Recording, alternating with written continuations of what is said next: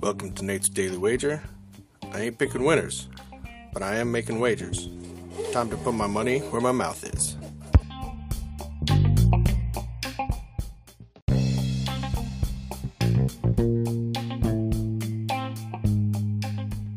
This is Nate's Daily Wager for April 20th, 2023. Happy holiday to all of you out there.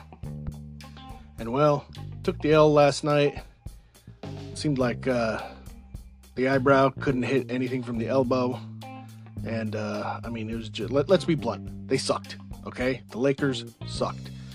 They uh, that kind of weeds them out as being championship, true championship contenders, because a real championship contender is taking that game. Anyways, all right, on to today. Let's switch gears over to the nice green grass of baseball. We got the Rockies taking on Phillies. Unfortunately, it's not up at the high country.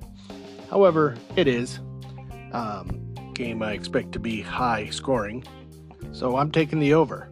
That's over nine total runs between the Rockies and the Phillies in tonight's MLB action. See anything better than that? Pound it. That's my pick, and I'm sticking to it.